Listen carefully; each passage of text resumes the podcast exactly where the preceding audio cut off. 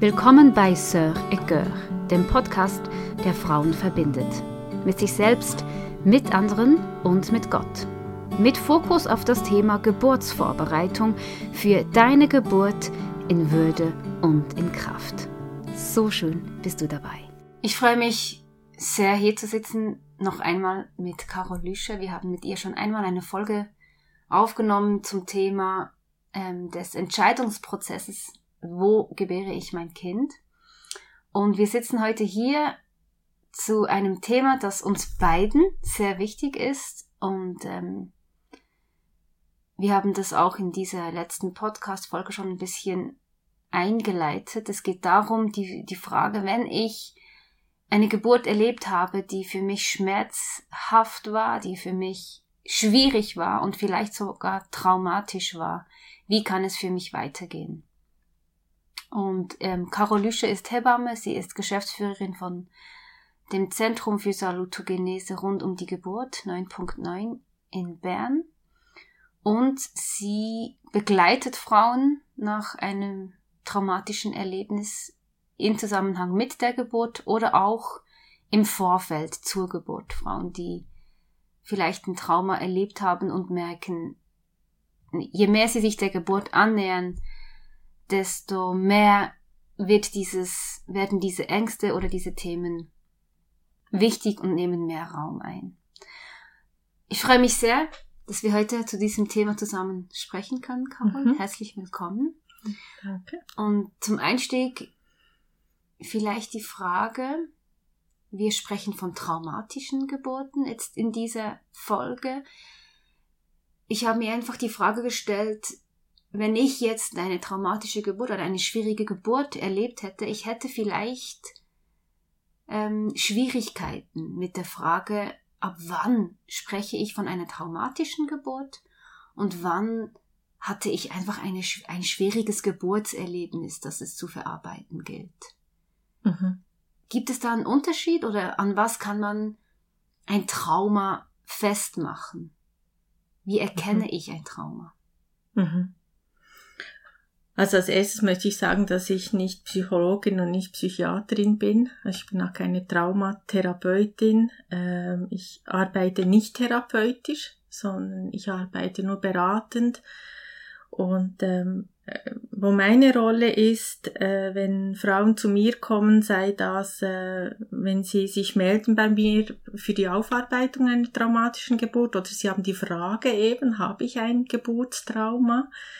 Ähm, dann ist es manchmal für die Frauen einfacher, zu einer Hebamme zu kommen, also niederschwellig und äh, das einfach mal eben gemeinsam herauszufinden und äh, über die Geburt zu sprechen. Und ich denke, das ist ein wichtiger Teil meiner Arbeit, ist eigentlich genau diese Frage, ist ein Trauma da oder nicht und ist eine posttraumatische Belastungsstörung da oder nicht. Aber die Diagnose, die stelle nicht ich, sondern wir nähern uns diesem Thema, wir sprechen über die Geburt, weil ähm, gerade diese medizinische Perspektive auf eine Geburt, also das heißt, was ist geschehen, was verstehe ich nicht, auch ähm, wirklich Fragen zu klären, ähm, die zum Teil eben eine Psychologin dann nicht beantworten kann oder Zusammenhänge von was ist systemische, mhm. was ist systemisch geschehen äh, und so, dass ich da auch so Lücken füllen kann. Mhm. Aber schon nur der Schritt zu machen zu mir und die mhm. Frage zu stellen oder sich im Internet zu informieren, ähm, heißt ja, ich nehme etwas wahr, also die, die Frau nimmt etwas wahr, und zwar werden das oft Gedanken sein oder ebenso wie Flashbacks, dass sie merkt, sie ist belastet durch die Erinnerung an die Geburt. Mhm. Und diese Belastung ähm, heißt, also wir sind uns ja gewohnt, wenn man eine Herausforderung hat oder eine schwierige Situation, das haben wir alle schon erlebt, ähm, dass nach dieser Herausforderung, ähm, sei das eine Prüfung oder so, dass wir ja in unserem Stresssystem wirklich sehr gefordert sind. Das, sind auch positive äh, Stressoren, wie eben eine Prüfung, die ich ja machen will oder äh, mhm. Äh, etwas, was ich geschafft habe oder eine Bergwanderung, die ich geschafft habe, dann bin ich nach dem Ereignis zuerst einmal in ganz vielen Emotionen und in ganz vielen Hormonen. Also es ist ganz viel Adrenalin da, ich habe eine sehr hohe Spannung und ähm, wir sind uns gewohnt, dass eigentlich diese Spannung dann allmählich nachlässt, oder? Also dass wir uns wieder langsam beruhigen. Und ähm, bei der Geburt ist es so, dass äh, eigentlich muss man sagen, dass es erzeugt eine so große Spannung, es sind so viele Emotionen und so viele Körperempfindungen, also das ist a priori eine Überforderung des Systems und so ist eigentlich auch Trauma definiert. Das ist eine Überflutung ähm, eigentlich des Organismus. Mhm. Äh, und zwar kommen so viele Eindrücke, so viele Erlebnisse, so viele Körperempfindungen auf einmal, das ist so komprimiert, wir müssen uns das ein bisschen vorstellen, wie wenn wir gewohnt sind, in einem, mit einem Bergbach zu leben oder so in einem Fluss und plötzlich kommen einfach, kommt wirklich Unmengen von Wasser auf einmal. Mhm. Und das gibt einen Moment lang einen Stau und dann kommt es eben darauf an, wie gehe ich mit diesem, mit dieser Menge von Wasser um. Und mhm. wenn es einfach zu viel ist, dann ist unser Organismus mit dem überfordert und muss irgendetwas tun. Mhm. Jetzt kommt es darauf an, wie, wie bin ich in dieses äh, Erlebnis hinein, also wie bin ich mit vorbereitet? Ja, genau, wie bin ich vorbereitet darauf, dass es eine solche Überflutung gibt von mhm. äh, Ereignissen? Wie, wie habe ich das in dem Moment handhaben können? Und ein mhm. Trauma entsteht dann, wenn einfach meine Ressourcen nicht reichen in der Bewältigung dieser Menge mhm. von äh, jetzt Wasser in einem, in einem ja. solchen Bild, aber in Körperempfindungen, in Erlebnissen, die ich habe. Ähm, und die Geburt hat das schon in sich eigentlich. Mhm. Also man könnte sagen, jede Geburt ist ein äh, ist eine Überflutung. Ja. Unser Körper macht das so, dass er das dann abspaltet oder eben wir nicht mehr aus diesem äh, aus dieser Überflutung hinauskommen. Okay, entweder ein Staudamm genau. oder ähm oder es überflutet mich einfach weiter. Also da kommt immer mehr mhm. und ich bleibe in diesem Strudel drin mhm. und ähm, das ist bei dem Erkennen von, äh, von einem Trauma nach der Geburt wäre ja ein Trauma, würde man erkennen, wenn die Frau eben diese posttraumatische Belastungsstörung entwickelt, das heißt Symptome hat dieser posttraumatischen Belastungsstörung und das sagt eben, es ist posttraumatisch, es ja. gab eben eine Überflutung ja. und das war eine Belastung. Also wenn wieder Belastung kommt, ist das System nicht bereit, weil mhm. es kommt eben nachher noch viel und die Belastung kommt auch darum, dass ich stecken bleibe und nicht mehr aus dieser aus dieser Spannung und aus, aus diesem Stress finde ich nicht mehr hinaus. Ja. Also mein System kann sich nicht beruhigen, kann nicht mehr ordnen. Es ist mhm. einfach zu viel. Und ja. das heißt, dass erneuter Stress oder eben Belastungen, die triggern eigentlich das Trauma. Habe ich das richtig ja. verstanden? Ja, genau. Die berühren das und dann merken wir, oh, da reagiert irgendwas in mir. Mhm. Und wenn man sich jetzt eine Geburt vorstellt, das ist ja Geburt heißt, es kommt ein Baby zur Welt, ich werde Mutter, vielleicht mhm. ist das erste Mal, vielleicht das zweite Mal. Aber der physiologische, also der gesunde Stress, also der positive Stress geht weiter, weil ich habe nachher ein, ein Kind, ich habe eine neue Rolle mhm. und nachher dieses Kind, das mich braucht, ist auch eine Belastung des mhm. Systems, also ist eine Zuwendung, es ist, ich muss mich einstellen. Das Ding positiver Stress und das zu unterscheiden von einer PTBS ist sehr schwierig am Anfang und mhm. das Einzige, wo ich mich orientiere, ist, gibt es Pausen.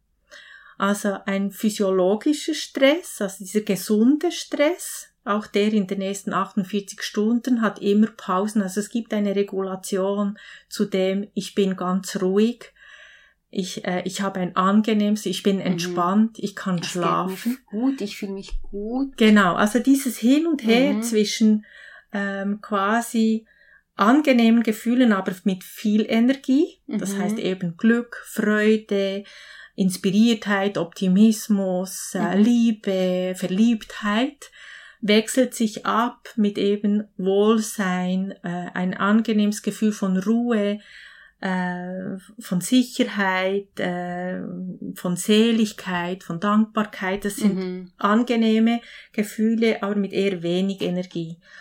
Und die wechseln sich ab. Mhm. Und das bringt eigentlich das Oxytocin mit sich. Es ist dieser Wechsel in, ähm, im drei Stunden Zyklus, der geht eineinhalb Stunden in Richtung eher positiv starke Gefühle und Zuwendung und ich mache etwas, also Aktivismus, mhm. zu eben dem Rhythmus zurück.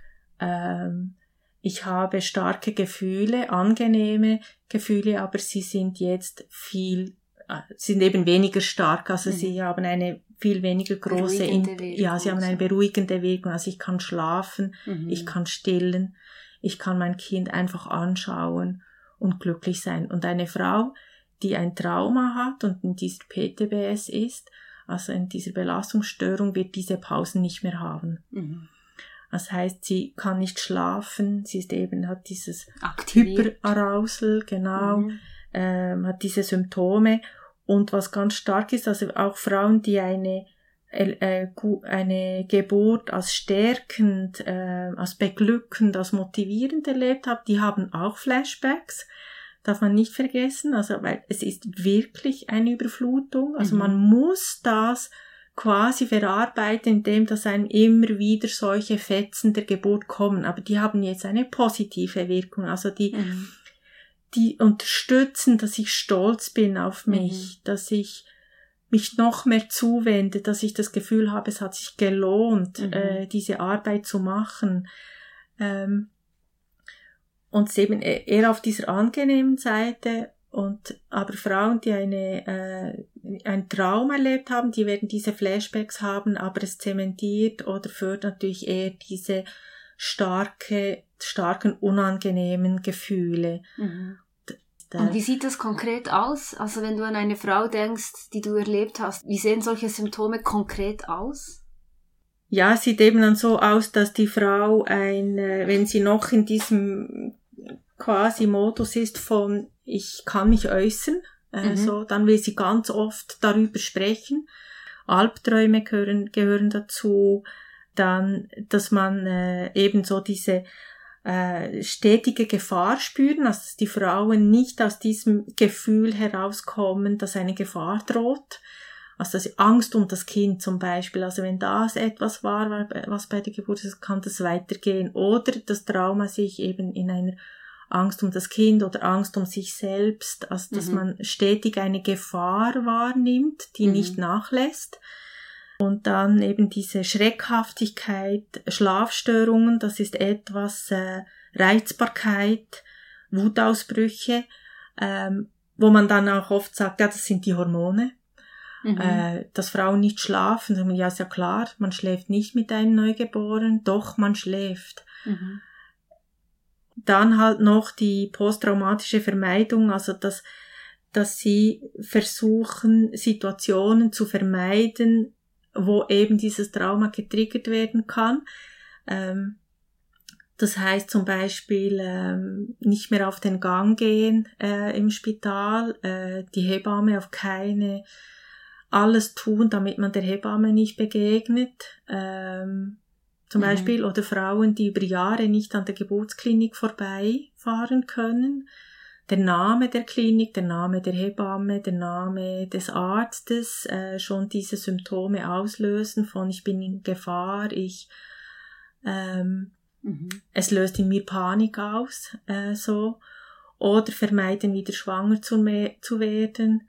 Ähm, mhm. Also einfach halt allen Dingen ausweichen, die irgendwie sie erinnern könnten an, an die Geburt. Aber ja. das Brutale ist, dass sie haben das Kind.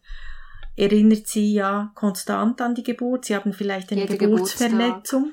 Mhm. Ja, der Geburtstag ist ein ganz, ganz belasteter, äh, ein ganz belastendes Ereignis für Frauen, die ein Geburtstrauma hatten. Oft erst beim ersten Geburtstag, dass sie überhaupt merken, ich habe hier wirklich eine sehr, sehr große Belastung. Also, dass mhm. der Geburtstag nicht eine Feier dieses mhm. Tages ist, sondern wie quasi äh, eine Art empfunden wird, äh, oft wie so ein, ein Todestag oder, mhm. oder so etwas, also dass sie am liebsten diesen Tag überspringen würden. Wow. Mhm. So. Oder zum Beispiel die, die, die Tage, äh, wenn eine Frau eine Frühgeburt hatte und dadurch das Trauma erlebt hat, dass, dass die, der Tag, wo das Kind zur Welt hätte kommen sollen, ein, äh, ein Tag ist, den sie leider nicht vermeiden können oder äh, mhm. der Tag, wo sie aus dem Spital kamen, ein, oder die Zeit, also die zwei Monate zum Beispiel, Juni und Juli, mhm. jedes Jahr so belastet ja. sind, weil sie, äh, weil sie eben da diese, diese Symptome, die Symptome viel, viel stärker haben, ja. Mhm. Das Herausfordernde nehme ich an, ist, wenn ich versuche zu vermeiden, ähm, den Weg zu finden, wie ich dann doch irgendwann auf dieses Ereignis zugehen kann und in die Verarbeitung und Aufarbeitung hineingehen kann. Wie gelingt, wie gelingt das? Also wie, wie merke ich das, wenn ich es versuche zu vermeiden, damit konfrontiert zu werden? Es gelingt mir durch einen Umweg. Das heißt, ich gehe zwar darauf zu, aber ich erlaube mir eigentlich von hinten zu kommen oder von mhm. der Seite. Mhm. Äh, das ist so wie wenn man eben den Stausee oder, oder da, wo es immer noch überflutet, geht man nicht einfach hinein, sondern man setzt sich hin mit einem Experten oder Expertin und schaut das mal an von der Seite. Mhm. Und äh, man holt sich mal als erst ein Team. Mhm. Das heißt, bevor ich überhaupt hinsehen kann, brauche ich vorher eine Stabilisierung und die, jede Therapie, jede Traumatherapie macht zuerst eine, eine Stabilisierungsphase. Also das heißt, man schaut, wie geht's im Alltag, äh, wie kann ich überhaupt äh, meine Gefühle reguli regulieren, also die, die normalen Stressgefühle, wie kann ich mit denen umgehen, Strategien zuerst mal zu entwickeln, äh, wie gehe ich grundsätzlich mit Gefühlen um, wie kann ich mit vielen Gefühlen, mit starken Gefühlen umgehen und dazu eben auch eine sichere Beziehung zu einer Therapeutin aufbauen oder wenn sie zu mir kommen, ist wie das Vertrauen ist da, also das, wie das der Schritt ist, ich, ich traue dir zu, dass du mich begleitest, wenn ich mich dem stelle, oder? Und mhm. das ist eigentlich der wichtigste Schritt, ist der zu sagen, ich möchte etwas damit tun. Der Leidensdruck ist so groß, oder mhm. ich kann zwar damit leben, aber ich merke, es erledigt sich nicht von selbst. Mhm oder? Und ähm, ich möchte das angehen. Also dieser Schritt ist eigentlich der schwierigste und der, äh, der wichtigste mhm. ist einfach mal irgendwo zu beginnen und eben nicht, indem man sich vorstellt, man geht als erst als eine Therapeutin fragt einen als erst, also erzählen Sie mal Ihre Geburt, weil das geht ja nicht. Mhm. äh, sondern man beginnt da, wo es mhm. geht. Äh, ja. Und äh, eben Stabilisierung, das heißt, man macht eine, eine stabile, sichere Beziehung zu einer Therapeutin oder eben zu mir äh, oder zu jemandem des Vertrauens und dann zu schauen, wie, wie, wie geht das. Und wenn sie zu mir kommen, die Frauen, dann sind sie eigentlich schon in einer Stabilität, die zulässt, über die Geburt zu sprechen. Also ja. da, das sind ja die Frauen, die trotzdem so viele Ressourcen haben, dass sie sagen können, okay, ich bin jetzt bereit, das mal anzuschauen. Also da ist schon ganz viel da. Und dann in einem Folgeschritt, wenn das gelungen ist, dann würde man das äh, in einer Therapie, das Trauma dann wirklich bearbeiten mhm. äh, mit verschiedenen Techniken. Ähm, es gibt äh, Gesprächstherapie, Verhaltenstherapie, es gibt Körpertherapie. Mhm. Ähm, und dann sicher das darüber sprechen, äh, also das soziale Umfeld hinein einbeziehen. Mhm. Äh, für mich ist immer auch wichtig zu sehen, wer ist sonst noch beteiligt, weil wir haben immer auch noch einen Partner, Partnerin. Mhm. Das Ziel wäre ja die Integration in meine Biografie. Also, dass ich mit diesem Erlebnis, dass ich das so verarbeitet habe, dass ich es als Teil meiner Biografie ähm, empfinde mhm. und es mich eben nicht mehr überflutet, dass, dass ich es einordnen kann. Ich kann, ich kann trotzdem ähm, sagen, es gehört zu mir, mhm. es ist okay so. Ich kann mhm. auch darüber sprechen, es muss nicht mit allen sein, aber ich kann darüber sprechen, ohne überflutet zu werden. Und ich habe wieder Kontrolle über meine Gefühle. Das äh, wäre ja das Ziel, mhm. weil diese, das Unangenehme daran ist, dass eben äh, die Angst ist, eigentlich das immer wieder zu erleben durch diese Überflutung, oder? Dieses Bild vom Umweg, das hat jetzt mhm. viel in mir ausgelöst, weil ich tendenziell wäre dann frontal, oder? So wie du hast doch ein Geburtstrauma. Voll hinein. Ja, komm, wir sprechen doch über diese Geburt, erzähl mir doch davon. Ähm, was wahrscheinlich nicht ähm, ein guter Weg ist. Wie kann ich als Umfeld eine Frau unterstützen auf diesem Umweg, den sie gehen muss, um das Trauma anzuschauen? Ich denke, es ist ganz wichtig, nicht irgendeine Laiendiagnose zu machen und sagen, du hast doch ein Trauma, sondern nicht zu sagen, ich nehme wahr, das ist für dich ganz schwierig, gell? Mhm.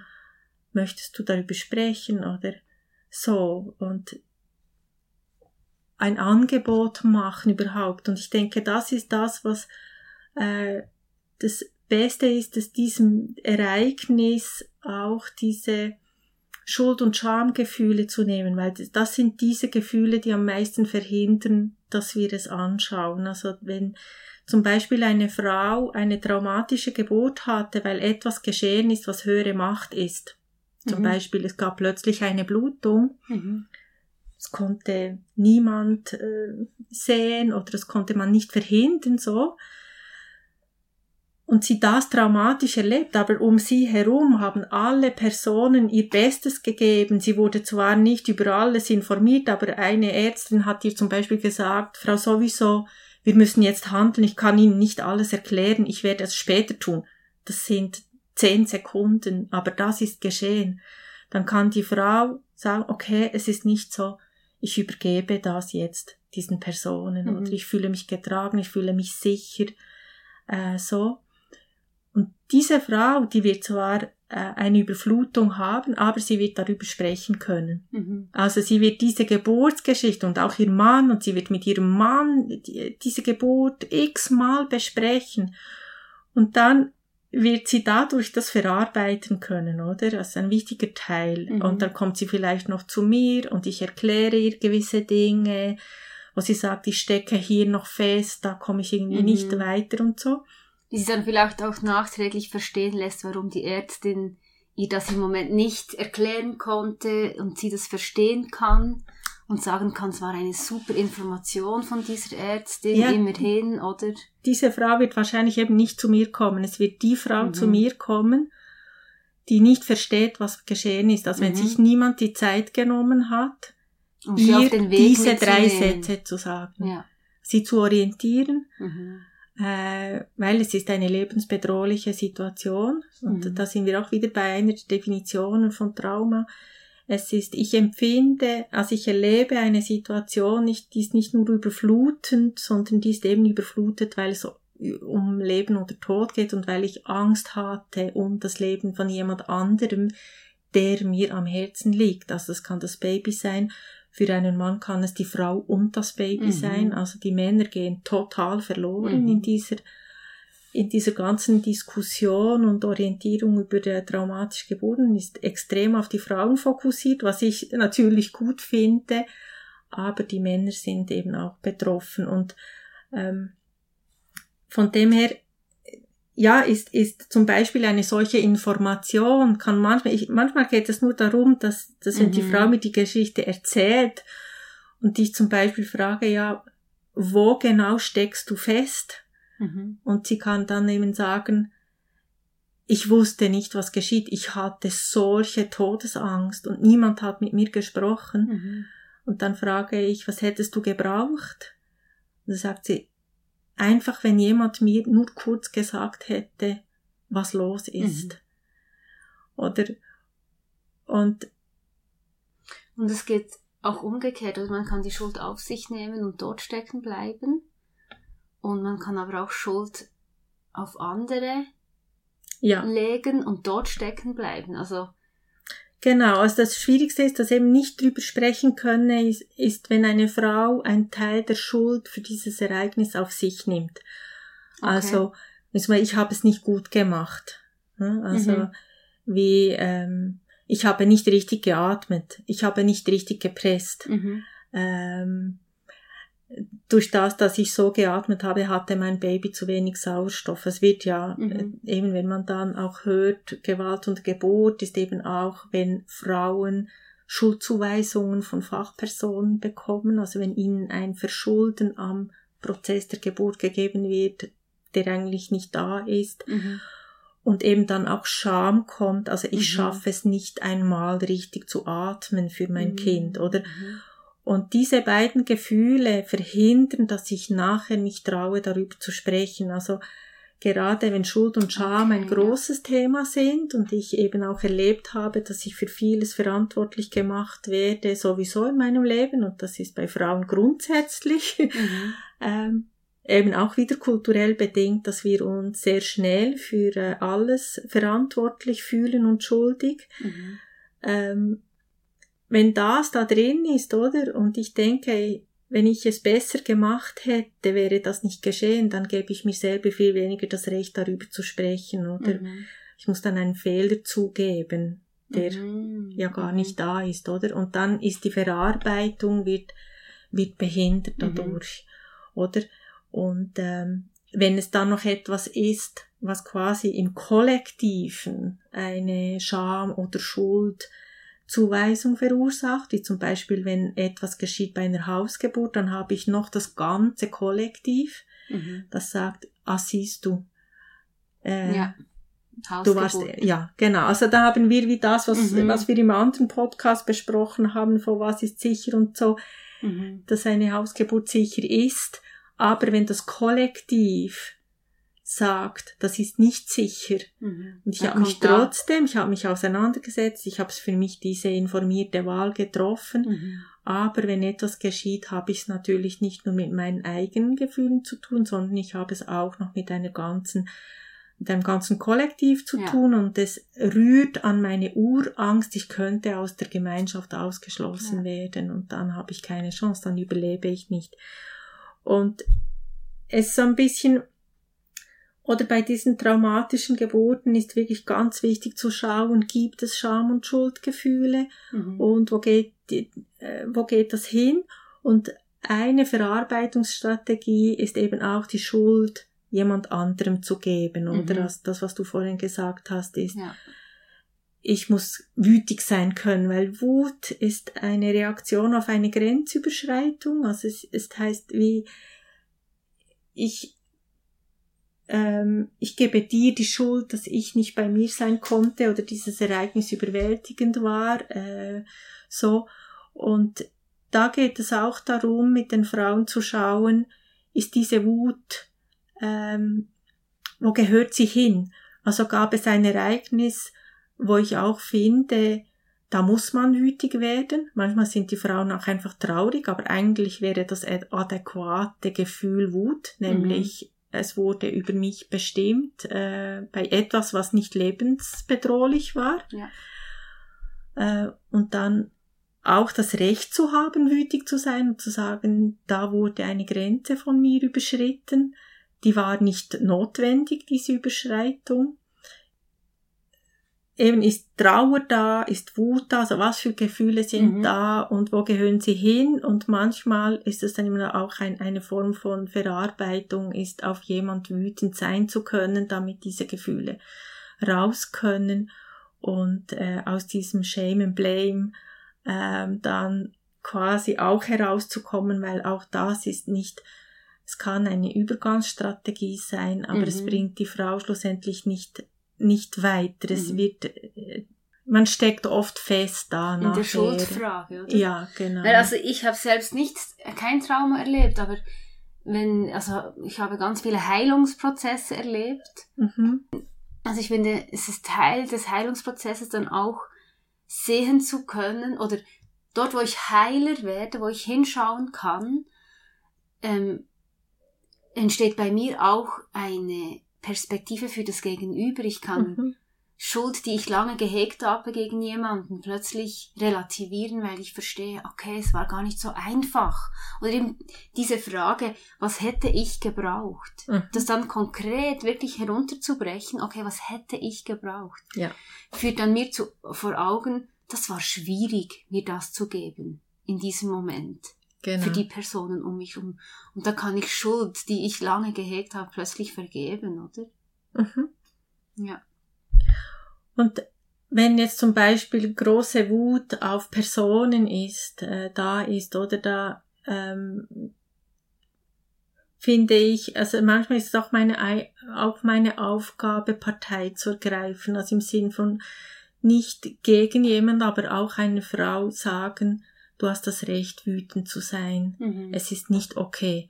Auch wenn der andere das nicht absichtlich gemacht hat. Ja. Also, weil ganz oft nehmen die Frauen ähm, quasi diese Ereignisse bei der Geburt und es ist auch das, was sie hören von, von den anderen. Ja, du kannst ja froh sein, du hast ein gesundes Kind, oder? Mhm. Wenn dann ein gesundes Kind da ist. Aber äh, so wie du hast kein Recht, wütend zu sein, du hast kein Recht, traurig zu sein, weil äh, es haben ja alle ihr Bestes gegeben. Ja, das kann sein, aber es ist so das Beispiel von, wenn mir jemand unabsichtlich über den Fuß fährt, tut er trotzdem weh. Ja.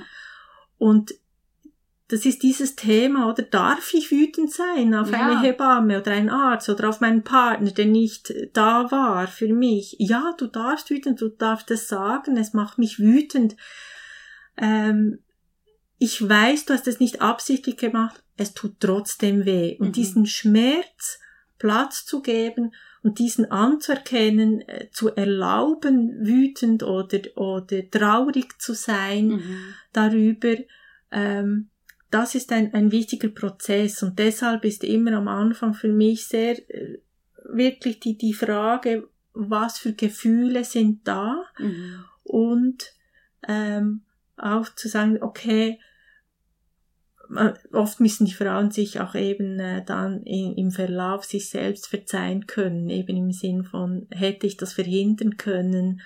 Ja, aber eigentlich eben nur Jein, weil ich sage immer, hättest du es anders gemacht, wenn du es damals gewusst hättest? Ja, also okay, siehst du.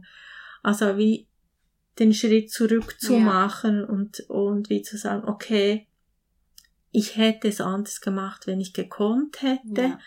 Ja. Äh, ich hätte um etwas gefragt, was ich gebraucht hätte. Mhm. Hätte ich es, äh, hätte, Hätte ich, dieses Bewusstsein gehabt, hätte ich es gemerkt, Hätte ich hätte ich für mich Ressourcen so. gehabt, genau. Und dann können. hinsichtlich auf ein nächstes Ja. Erlebnis oder auf eine nächste Geburt geht es nicht darum zu schauen, dass man äh, natürlich, dass sich Dinge nicht wiederholen, aber das, was in meiner Macht steht, auch wieder da zu relativieren, als nicht eine reine Vermeidungsstrategie zu fahren, weil es Ja. gibt Dinge, die wir nicht vermeiden können bei einer Geburt, nämlich dass ich die Kontrolle über den Prozess meinem Körper abgeben muss Mhm.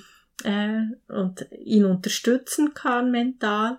Aber wie zu schauen, was ist jetzt vermeidbar und was ist nicht vermeidbar, was sind auch Trigger, die vermeidbar sind oder nicht vermeidbar Mhm. äh, für das nächste Mal. Und da zu schauen, was braucht es und was würde ich, was habe ich für Strategien, wenn ich wieder in eine solche Situation komme. Und das sind manchmal einfach nur Zettel, die wir machen, mit Sätzen drauf, die sie wie auswendig lernen. Und es geht nicht drum, das sind nicht Sätze wie ich will oder ähm, ich will das und das nicht oder eben einen Geburtsplan, sondern es gibt eben äh, Sätze, die sagen, können Sie mich bitte darüber informieren, was jetzt geschieht oder Mhm. ich brauche jetzt mehr Informationen oder können Sie mir in zwei Sätzen sagen, was Sie vorhaben Mhm. oder was sind Ihre Gedanken, weshalb wird diese Entscheidung getroffen.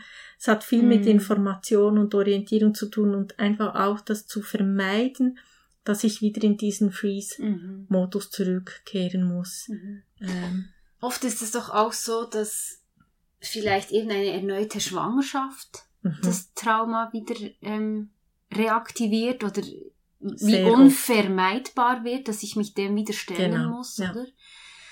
Mhm. Ist es möglich, ein Trauma zu therapieren während einer Schwangerschaft? ich glaube, man kann nicht einfach Ja oder Nein sagen dazu. Grundsätzlich äh, ja, würde ich sagen ja. Ähm, aber es, man arbeitet mit dem, was kommt und was da ist. Also es nicht zu tun, wäre auch wieder eine Vermeidung. Mhm. Weil die Gefühle sind sowieso da. Das heißt, die, die, den Stress, der Stress im Körper, der ist sowieso da. Es ist einfach Frage, helfe ich das, unterstütze ich das, hole ich mir Hilfe, wenn eben diese Überflutung kommt, äh, gehe ich das an. Und da ist eben auch wieder zuerst Stabilisierung äh, und die Frage, geht man wirklich zum Trauma hin oder ähm, schaut man zuerst, was, was muss man anschauen, überhaupt, dass die Frau überhaupt in diese Geburt hinein kann. Mhm. Also auch da wieder äh, zu sehen, äh, was braucht es und ich habe selbst äh, nicht Angst davor, in die Tiefe auch zu gehen. Während einer, Geburt, äh, während einer Schwangerschaft auch. Genau, weil mhm.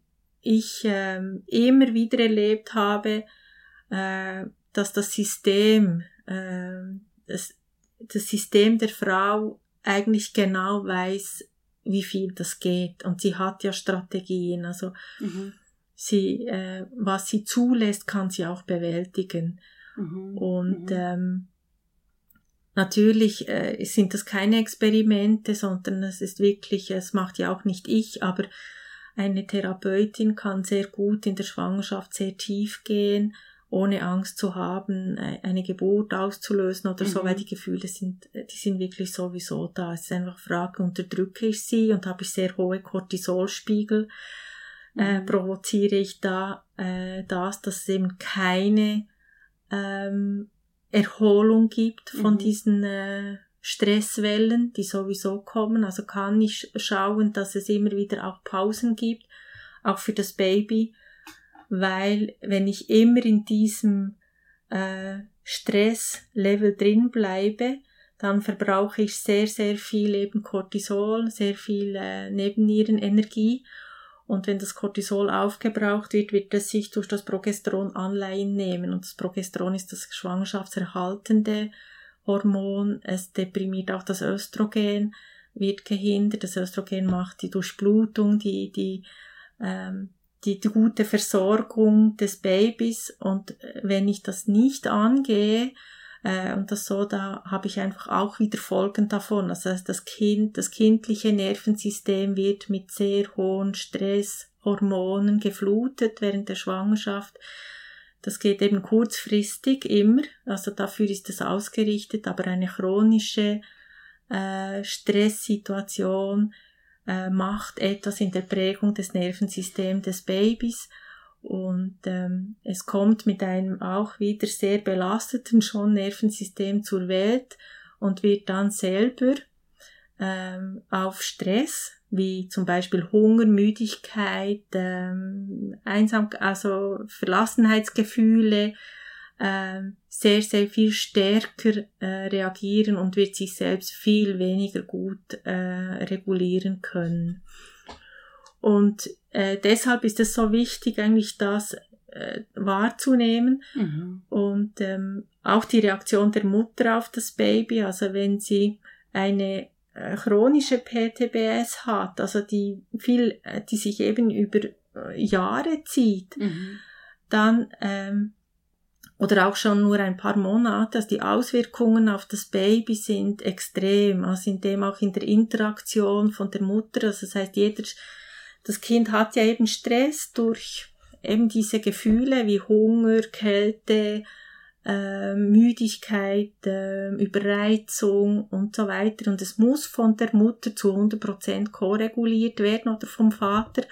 Und wenn die Mutter selbst immer im roten Bereich ist, wird sie eben immer im Tunnelblick sein und die, die ähm, dem Baby viel weniger gut helfen können, selbst in den grünen mhm. Bereich zurückzukommen, immer wieder es zu regulieren. Und das heißt, sie lässt es dann eben auch oft in diesem Zustand und das ist einmal, zweimal, viele Male kein Problem, wenn es dazwischen immer wieder gute mhm. Situationen mhm. gibt, äh, Matches.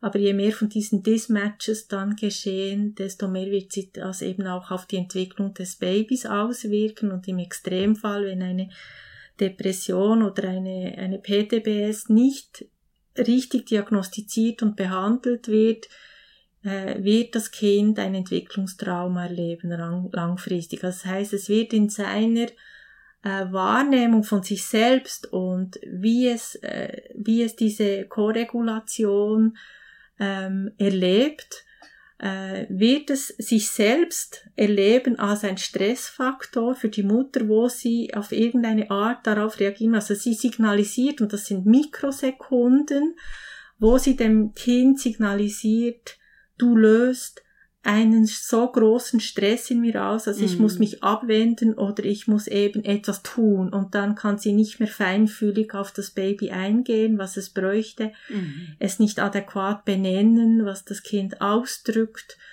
Und, und im Kind entsteht ein, ein Mantra oder eine Lebenslücke, ich bin zu viel ich bin zu viel und ich verursache ich, bei ich meiner Mutter Stress. Ja, ja, genau. Also ich bin schuld, ich mhm. bin verantwortlich.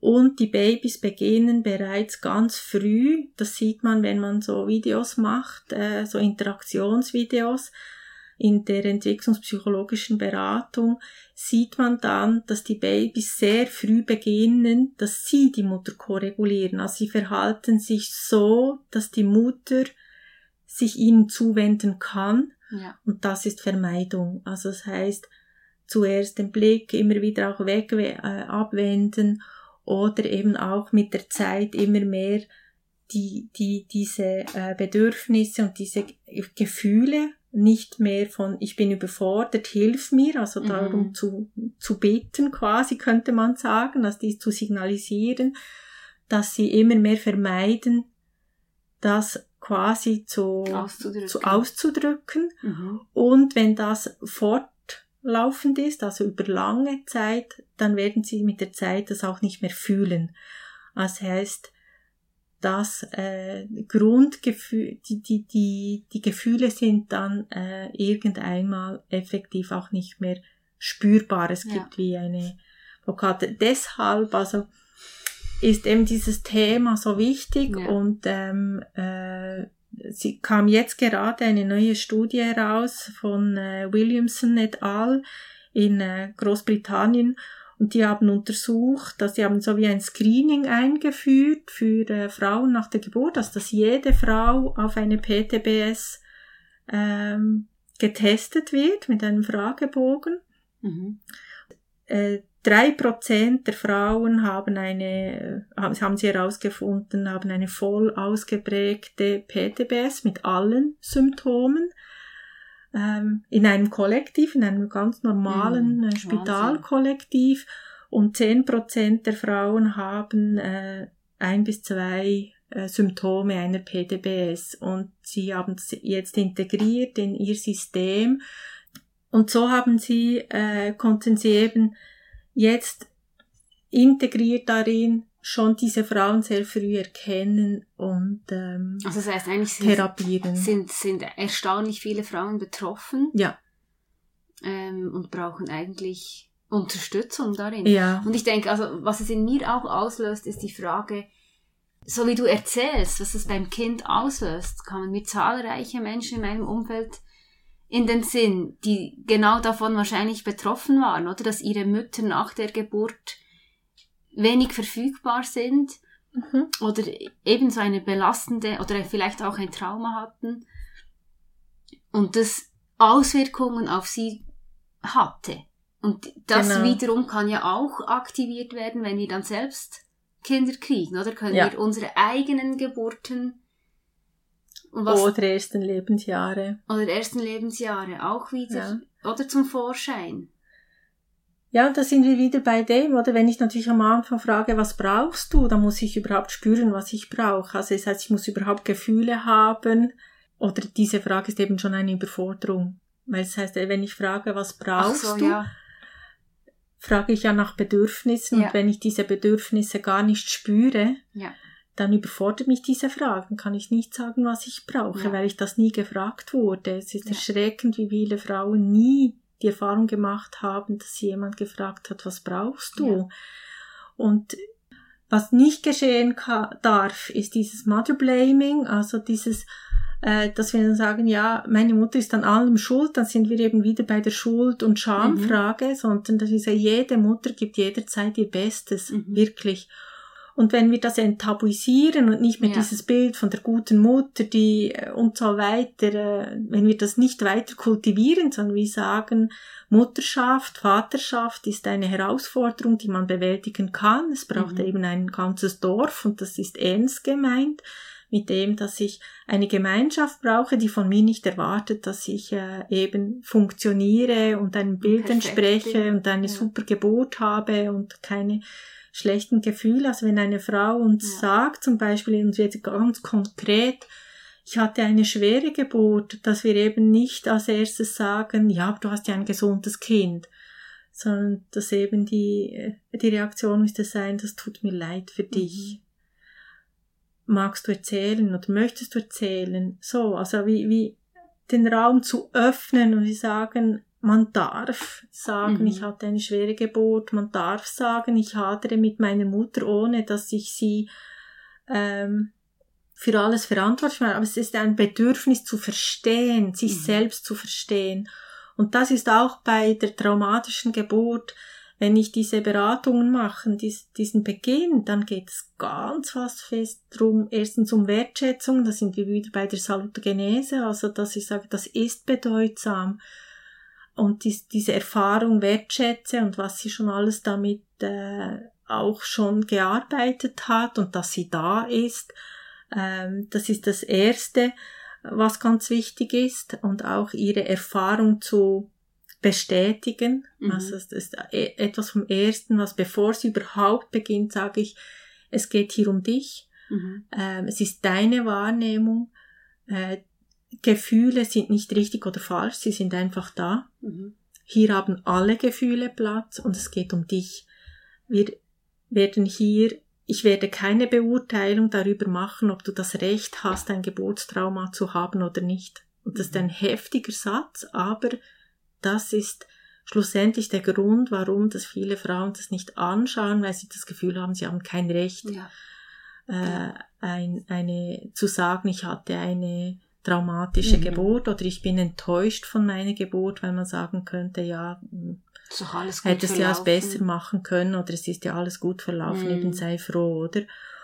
Die weiteren Schritte sind dann eben auch zu schauen, was ist für dich wichtig, nicht was ist für die anderen wichtig, was, mhm. was sticht heraus aus deiner, was möchtest du erreichen heute in dieser Beratung oder was ist dein Ziel, dass ich eben auch da weiß, worauf ich höre, wenn sie mir dann die Geburt erzählt. Mhm. Äh, mhm. manchmal sagen sie mir, ich, ich muss das und das verstehen, ich hänge da, äh, ich habe ein Problem dort.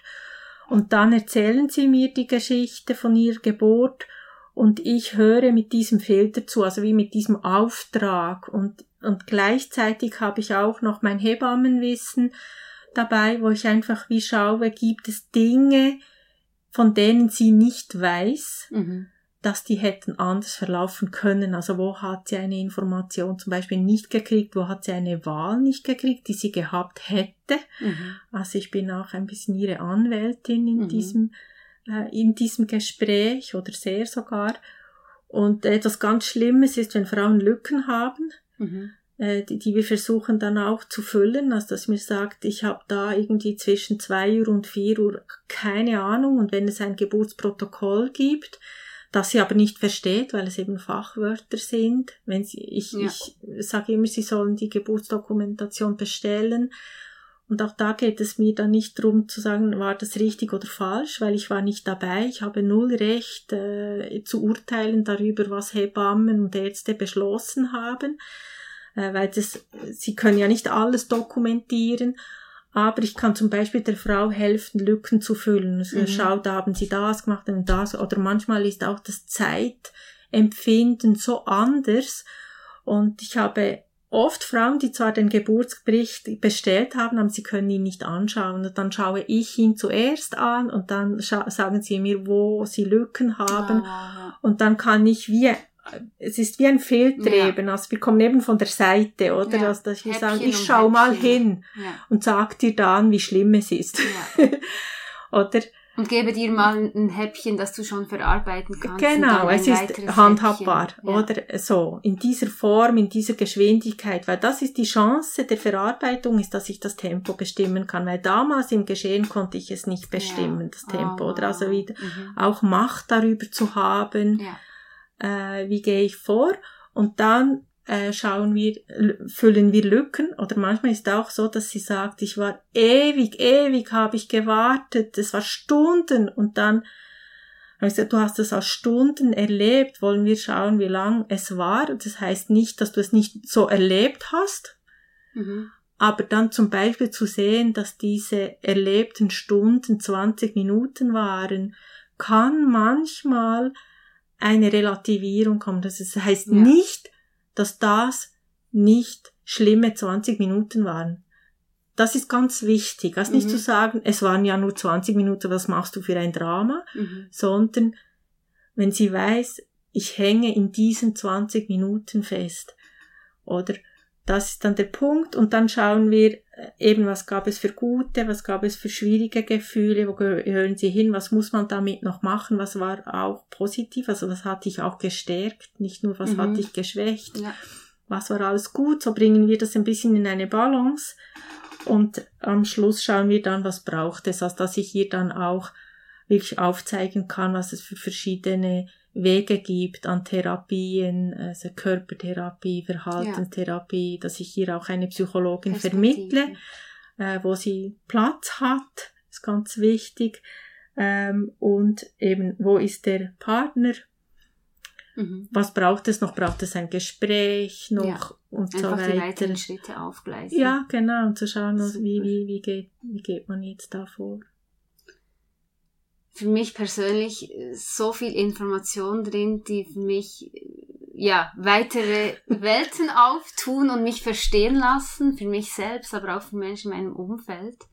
So wertvoll, vielen Dank. Wir werden auch deine Kontaktangaben natürlich unter dem Podcast verlinken, damit man sich an dich wenden kann, wenn man merkt, ja, das möchte ich angehen, da ist etwas. Vielen Dank, Carol Lüscher. Wenn du bei diesem Gespräch gemerkt hast, dass es sich bei deinem Erleben um eine posttraumatische Belastungsstörung handeln könnte, aber der Schritt zu einer Hebamme oder Therapeutin noch zu groß für dich scheint, dann gibt es die Möglichkeit eines Online-Tests. Durch die Beantwortung von mehreren Fragen erhältst du so eine erste Einschätzung. Den Link zum Test findest du ebenfalls unter diesem Podcast. Vielen Dank fürs Zuhören und fürs Weiterempfehlen. Tschüss.